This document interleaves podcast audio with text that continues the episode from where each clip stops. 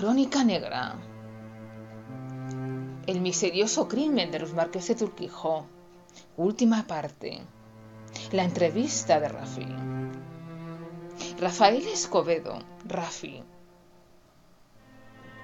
Poco antes de morir, concede una entrevista al periodista Jesús Quintero para Televisión Española.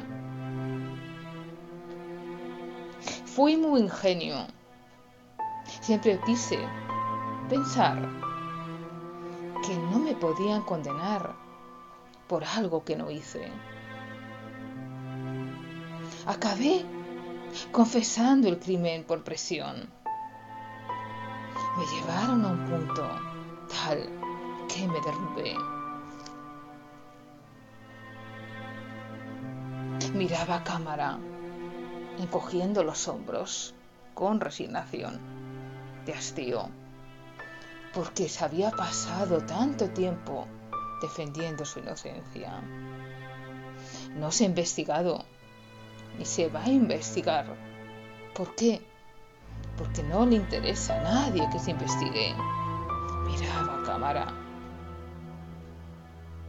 Lo han conseguido. Pueden sentirse orgullosos. Yo ya no soy nada única exclusivamente. Me refugio en las drogas. Es lo único que utilizo para seguir viviendo.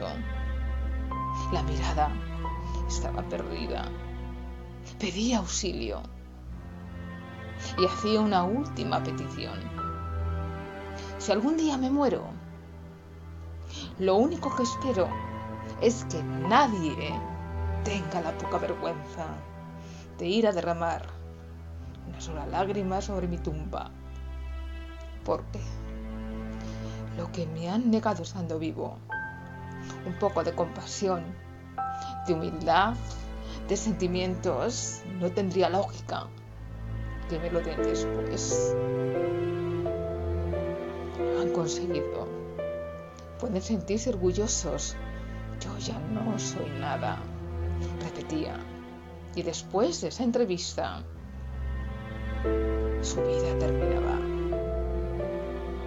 Rafael Escobido creía tenerlo todo, casándose con la hija de unos marqueses. Quizá las circunstancias le llevaron a cometer el crimen. Quizá el crimen lo cometió otro.